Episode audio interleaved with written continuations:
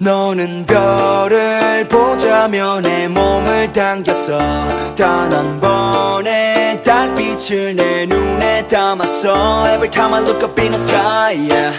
근데 다른 게 더 없는 star yeah. 두지 않을게. 저 달이 외롭지 않게 해줘. 너는 별을 보자며 내 손을 끌었어.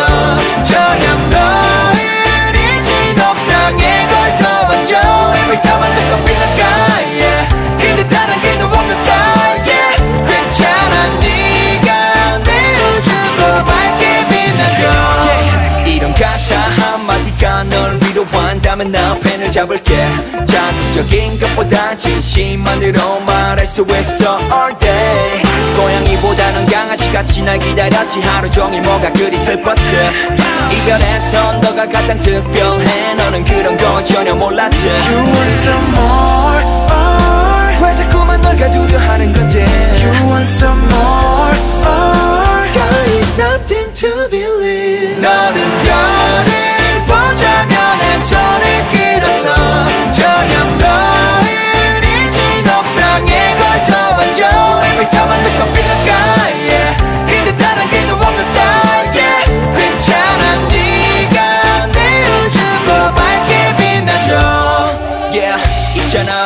너가 아주 가끔씩 무겁게 할 때마다 움직 널 위로할 손이 난 없네 yeah. 지금 난 갈 길을 잃은 별날 당기는 힘은 없던 별을 잃은 하늘처럼 뻗돌고 다녀. 우리가 지난 길이 별자리처럼 나와 너 그 길을 따라서 날 기억해줘. You want some more or 왜 자꾸만 널 가두려 하는 건지. You want some more or Sky is nothing to believe. 너는 별을 내 손을 끌었어 저녁 너를 이진 옥상에 걸터왔죠 Every time I look up in the sky yeah. 근데 다른 게도 없는 star yeah.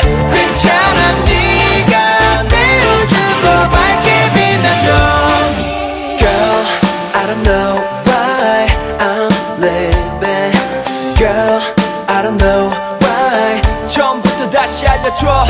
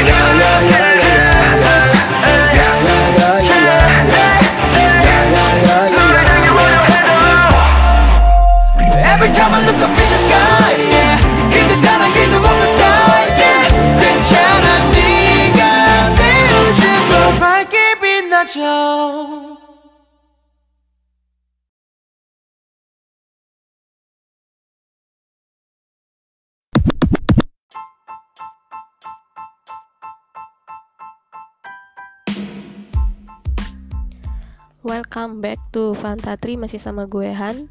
Di episode malam minggu ini gue bakal ngebawain kalian sebuah review Yang mana reviewnya ini adalah mengenai sebuah film. Uh, Di episode sebelumnya gue udah ngomong kalau misalnya gue pengen banget untuk ngebahas sebuah idol gitu ya kan. Tapi setelah gue pikir-pikir lagi hmm, Gue tunda dulu untuk ngebahas idol itu. Dan sekarang gue gantiin sama hmm, review film yang semoga aja kalian suka. Dan untuk di episode minggu lalu yang gue ngebahas tentang review MV dari Blackpink itu syukur banget alhamdulillah gue dapetin uh, hmm, banyak pendengar gitu ya kan ya. Walaupun mereka mungkin pengennya mendengarkan lagu-lagunya Blackpink bukan ngedengerin isi podcast gue gitu. Tapi gue pengen mengucapkan terima kasih banyak. Dan juga yang gak kalah pentingnya gue pengen memberikan info bahwa ada kemungkinan kalau gue akan melakukan hiatus ya untuk beberapa minggu ke depan. Karena masalah kesibukan yang nggak bisa gue sebutin di sini. Uh, tapi semoga aja bisa segera kembali gitu ya kan walaupun nggak ada yang nunggu. Oke itu aja sih infonya. Hmm, dan jangan sampai meninggalkan podcast gue walaupun gue bakalan hiatus yang dalam waktu yang cukup lama gitu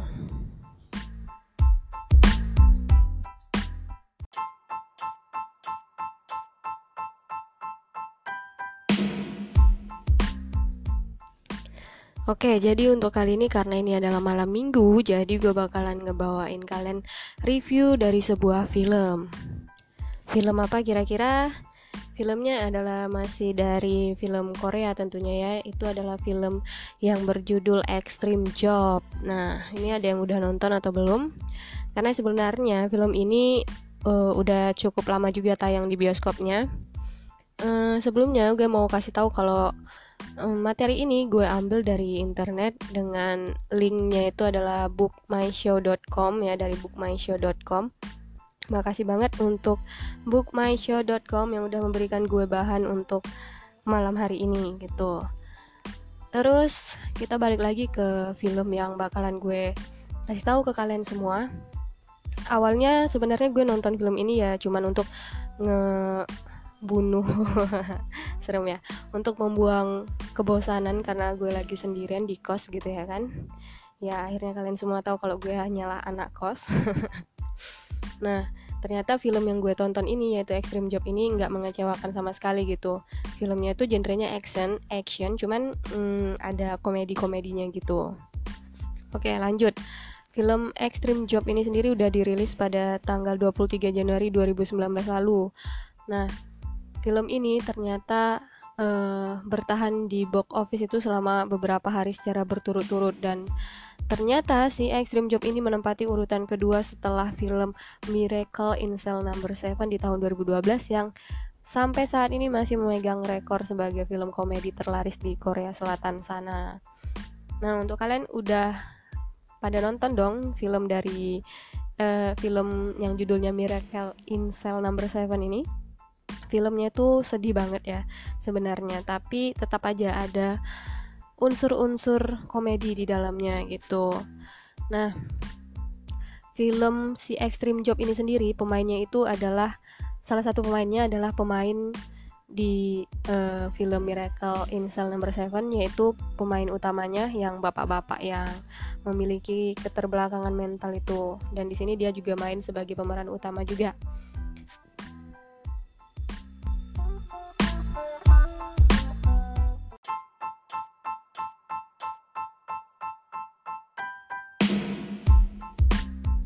Nah, kalian pasti penasaran banget nih siapa sih sebenarnya pemain dari film Extreme Job ini. Pemainnya itu bisa dibilang ya terkenal bukan cukup tapi emang terkenal banget gitu di Korea Selatan sana. Ada uh, Ryu Seung Ryong yang di sini dia memerankan sebagai ketua tim atau Kapten Go. Nah, ini dia si aja si satu ini uh, Ryu Seung Ryong. namanya susah banget disebut ya aja si satu inilah yang memerankan sebagai uh, sosok bapak yang memiliki keterbelakangan mental di film Miracle in Cell Number 7. Nah, di sini dia juga didapuk sebagai pemain utama juga. Selain uh, Ryu Seung-ryong, ada lagi Lee Hani yang memerankan sebagai detektif Jang. Terus ada Jin Son Kyu yang memerankan sebagai detektif Ma dan juga Lee Dong Hui yang memerankan sebagai detektif Yong Ho. Selanjutnya ada si ganteng Gong Myung yang memerankan sebagai detektif Jae Hoon. Nah, itu dia para pemain-pemain inti dari film uh, Extreme Job ini. Nah, uh, udah gue bilang tadi di awal kalau sebenarnya film ini adalah film yang genrenya itu action tapi nggak cuman uh, adegan perkelahian yang bakalan kita lihat di film ini tapi juga adegan-adegan konyol dari para pemeran utamanya. Nah, semakin hmm, penasaran gitu ya untuk mengetahui sebenarnya film yang satu ini seperti apa. Jadi untuk segmen selanjutnya gue bakalan ngebahas habis nggak habis juga sih ya kita bahas secara pelan-pelan aja mengenai film Extreme Job ini. Tapi sebelumnya gue bakalan puterin dulu lagu untuk kalian semua. Lagunya apa? Silahkan didengarkan aja.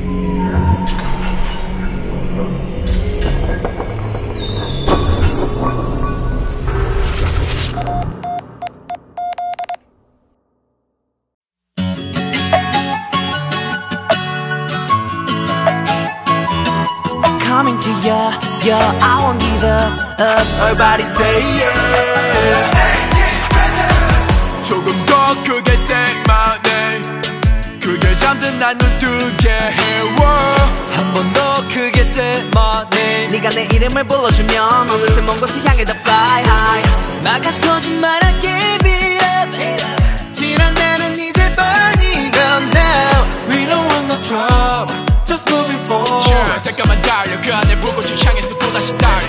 모두 여기로 높은 곳으로 함께라면 down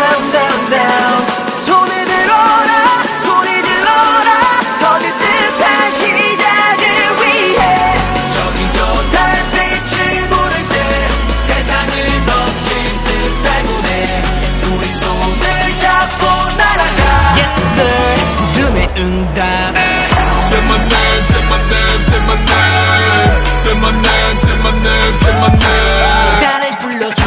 나, 나, 나를 불러줘. 내 손을 잡아봐. 내 눈을 바라봐. 내 이름은 이름은 그거지 내 이름은 이름은 나를 불러줘. 나, 나, 나를 불러줘. 내 손을 잡아봐. 내 눈을 길의 시작은 창대한 법. 위상과 비상은 한끗 차로 꿈이 완전 갈리는 것. uh. 더 이상은 better than better. 고개 들어 get go get her. 또한 그 문보한 배를 타 걸어와 내게로 get her 부르고 부르고 불러줘. 날내 이름은 이름은 감성이 나와. 그렇게 바라던 내 인택 따라고 곁에 가득 친구들도 모아. 우야 애워싸 누르고 지켜봐요. 이름 딱 내 글자 여기다 요 티나게 남겨놔. 스미네 cause I'm the captain. 모두 여기로 높은 곳으로 함께라면 no down down down 손을 들어라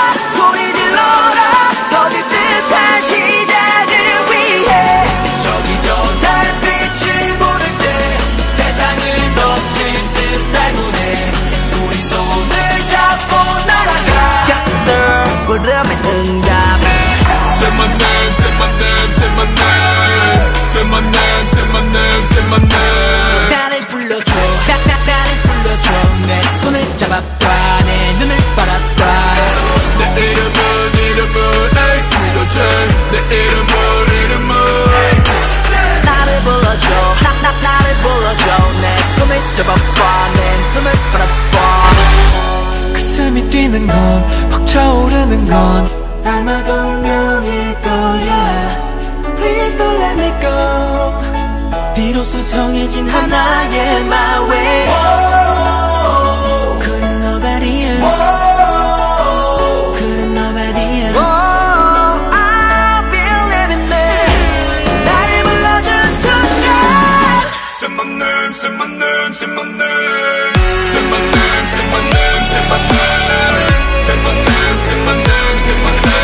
나를 불러줘.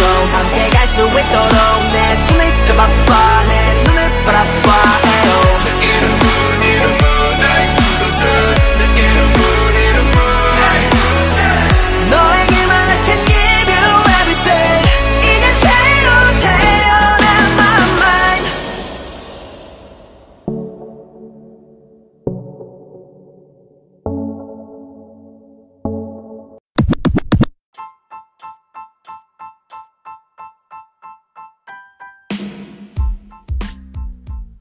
Oke, kita lanjut untuk ngebahas film Extreme Job. Nah, film ini sebenarnya film apa sih gitu kan? Tadi udah gue bilang sih emang filmnya film action gitu kan.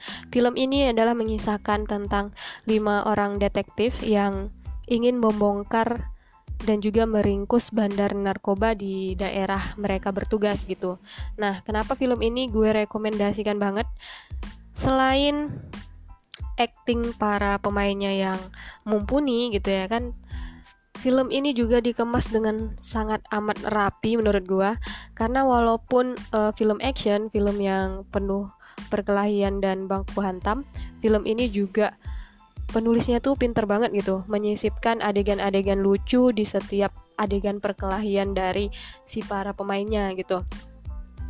Uh, kayaknya gue kebanyakan ngomong gitu ya, gitu. Mohon diabaikan saja.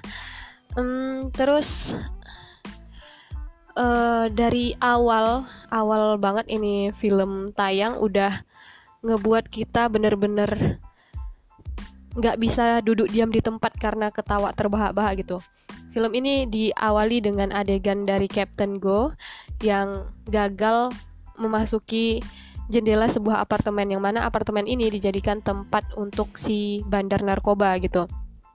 Kenapa dia bisa gagal masuk lewat jendela? Karena dianya sendiri itu nggak bisa mengendalikan tali yang e, digunakan untuk menopang tubuhnya gitu, dan mengakibatkan dia jatuh dan karena dia jatuh itu menyebabkan e, pinggangnya malah jadi sakit. Nah, itu pokoknya gila banget lah adegannya kalau yang satu itu nggak cuman dari si Captain Go-nya aja tapi dari keempat anak buahnya juga menampilkan adegan-adegan konyol lainnya. Bukannya uh, keempat anak buahnya ini menangkap dengan benar si bandar narkobanya ini, justru mereka malah menyebabkan kekacauan di lalu lintas. Nah, karena adegan kejar-kejaran antara si keempat detektif dan juga uh, si bandar narkobanya ini, jadi beberapa mobil itu mengalami kecelakaan gitu. Ya pokoknya kalian gak bakalan bisa berhenti ketawa untuk nonton film yang satu ini.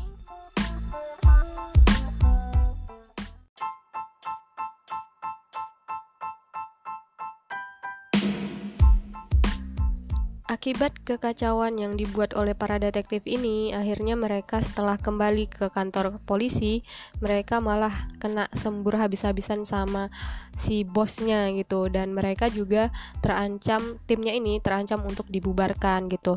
Jadi ya eh, para detektif ini memutar otaknya gitu ya kan. Pokoknya bagaimanapun caranya harus bisa menangkap si bandar narkoba ini gitu.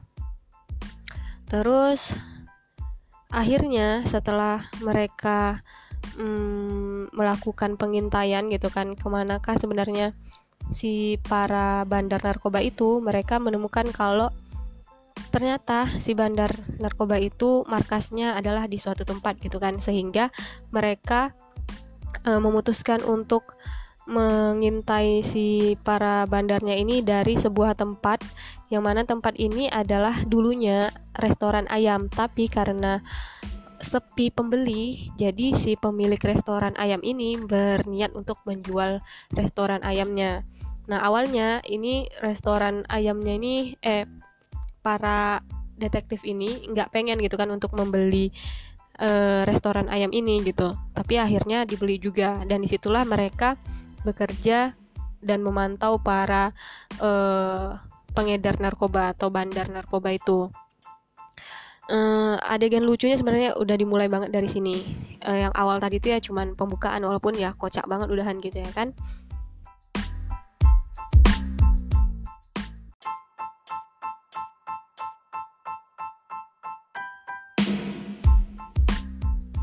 Nah, mereka udah menemukan cara untuk gimana caranya buat bisa mengintai para bandar narkobanya. Tapi yang sekarang menjadi masalahnya itu adalah gimana mereka bisa sukses uh, menyamar sebagai si pemilik restoran ayam ini gitu. Uh, muncul konflik lagi sebenarnya nggak konflik ya tapi ya bisa dibilang konflik juga gitu. Aduh gue ngomong apa abaikan gitu ya. Hmm, jadi yang jadi masalahnya sekarang adalah misalnya mereka kan udah ngebuka restoran ayam gitu ya kan biar enggak uh, mencurigakan jadi mereka juga harus menyediakan menu untuk para customer yang datang untuk beli ayam gitu ya kan. Masalahnya adalah siapa yang harus menjadi koki atau yang memasak ayam goreng ini gitu. Nah, akhirnya untuk memutuskan siapa yang menjadi koki di restoran mereka ini, mereka seolah-olah membuat audisi ala-ala master chef gitu ya kan. Dibuatlah audisi untuk uh, para detektif ini yang mereka berlima ini uh, untuk membuat ayam goreng. Nah, setelah selesai udah matang gitu kan ayam gorengnya dari setiap detektif, akhirnya mereka menemukan siapa yang harus menjadi kokinya di restoran mereka ini. Nah, awalnya ayam goreng yang dibuat oleh si detektif Ma ini uh, dipandang sebelah mata lah gitu ya uh, sama si teman-temannya ini, tapi ternyata justru ayam goreng buatan dialah yang enak gitu, yang paling enak dan akhirnya uh, waktu itu datang salah uh, satu customer untuk membeli ayam. Akhirnya mereka uh, menyajikan ayam yang tadinya dibuat sama si si detektif mah gitu ya kan. Dan rasanya itu enak banget dan si pembelinya puas. Nah, akhirnya masakan uh, dari restoran ayam ini jadi viral gitu di media sosial. Dan uh, karena viral jadi banyak banget nih yang datang untuk membeli ataupun mencoba ayam goreng dari restoran ayam mereka. Nah, akhirnya banyak banget gini kan ya, para pelanggannya karena ramai pelanggan jadi mereka justru lupa sama tugas utama mereka. Kenapa mereka menyewa, membeli uh, restoran ayam ini yaitu untuk mengejar si target atau si bandar narkobanya itu sendiri gitu.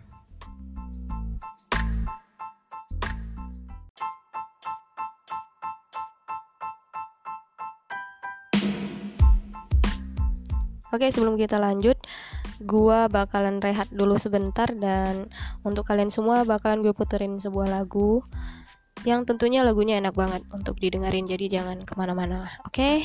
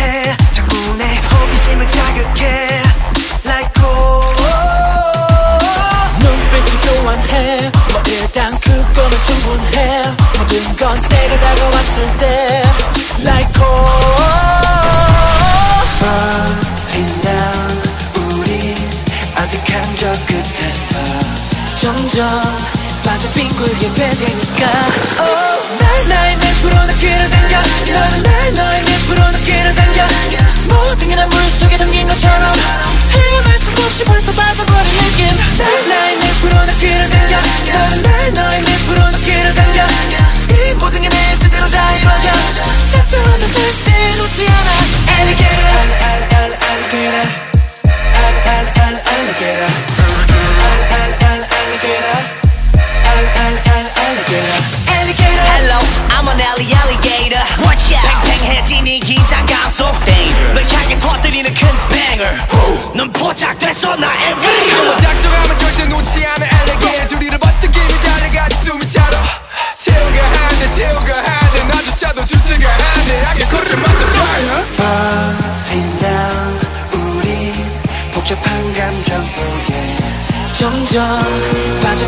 되니까. Oh,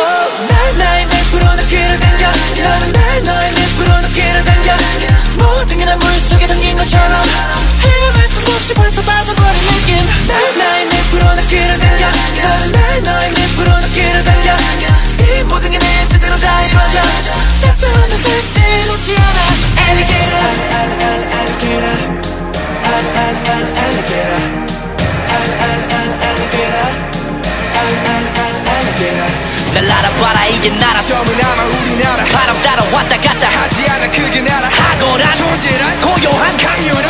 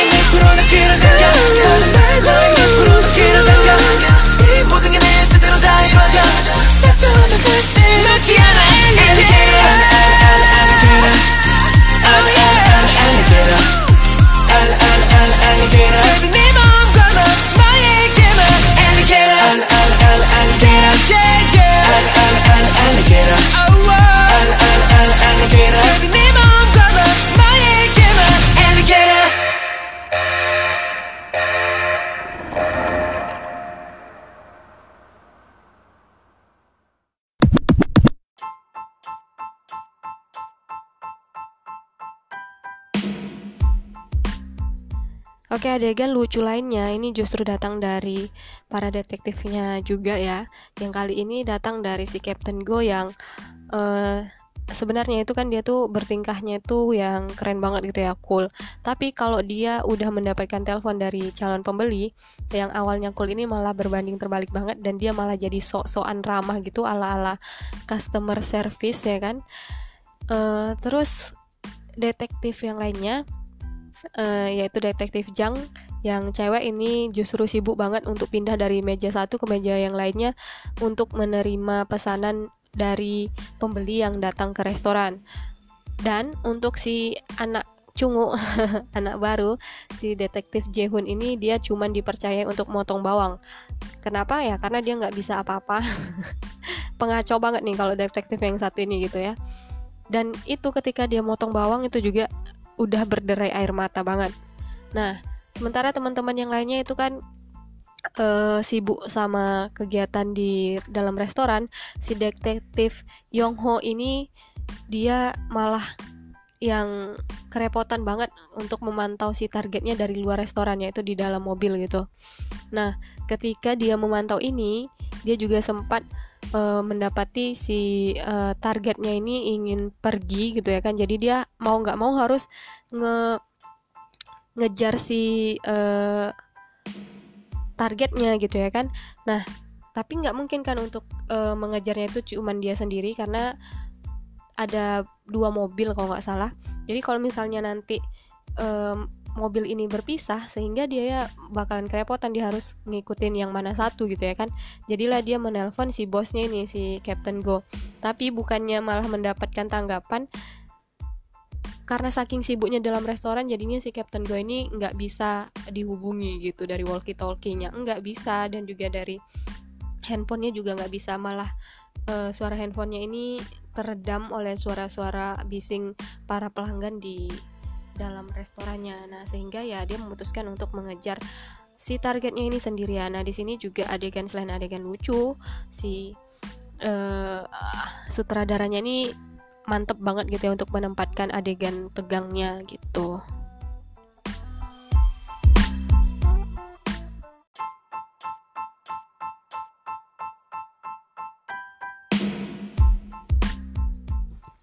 Adegan lucu lainnya yang nggak kalah ngebuat perut kita kekocok itu waktu di awal-awal mereka ngebuka hmm, restoran ayam ini itu mereka kan masih uh, agak-agak fokus lah gitu ya ke dalam uh, mengerjakan kegiatan pengintaian terhadap si bandar-bandar narkoba itu.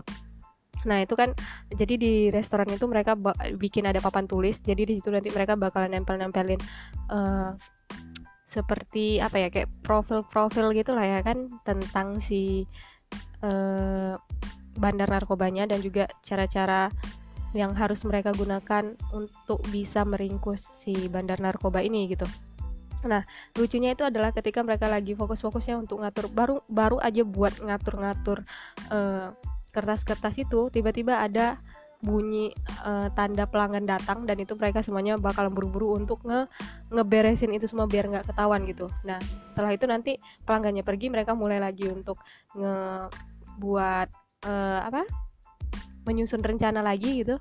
Dan nanti tiba-tiba datang lagi si pelanggannya dan adegan itu terus terulang dan itu benar-benar ngebuat kita ketawa ngakak gitu ya kan? Ya menurut dia menurut gua gitu bukan bukan berarti kalian yang nonton itu bakalan kayak gitu juga ya tergantung selera humornya juga kalau untuk diri gue sendiri ya itu udah adegannya udah lucu banget gitu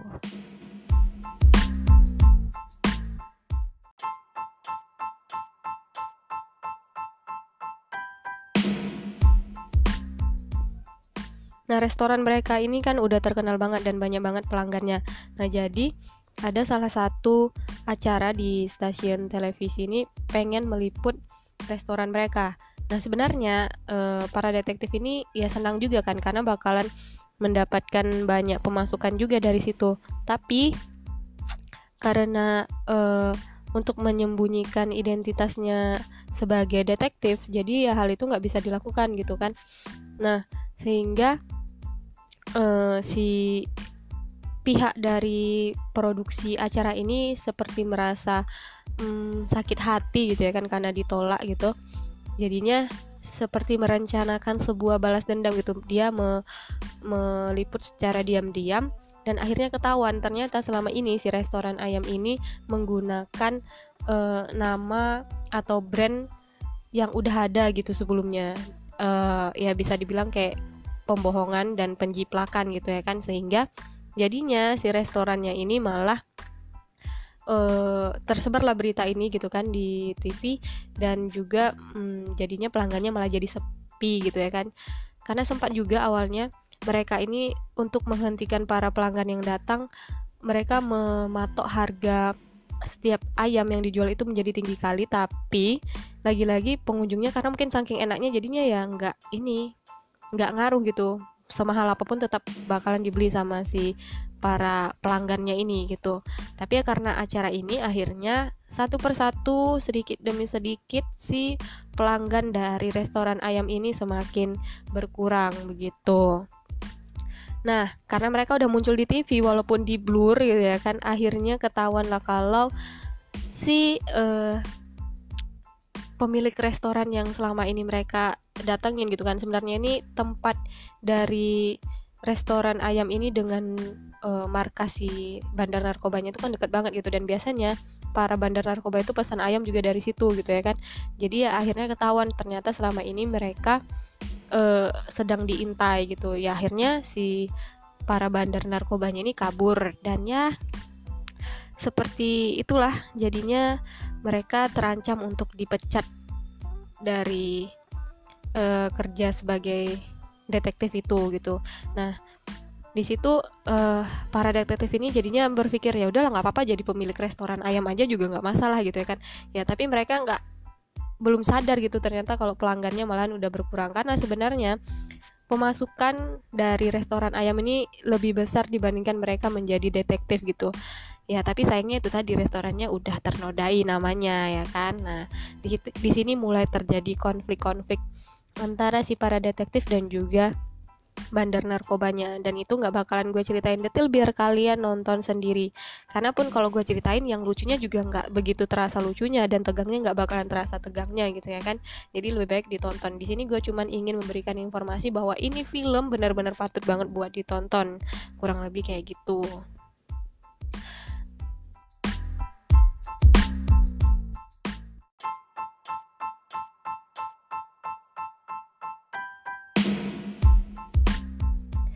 Jadi buat kalian yang emang hobi banget untuk nonton film-film yang genrenya action tapi juga ada lucu-lucunya, pokoknya film Extreme Job ini bener-bener gue rekomendasikan banget buat kalian semua gitu.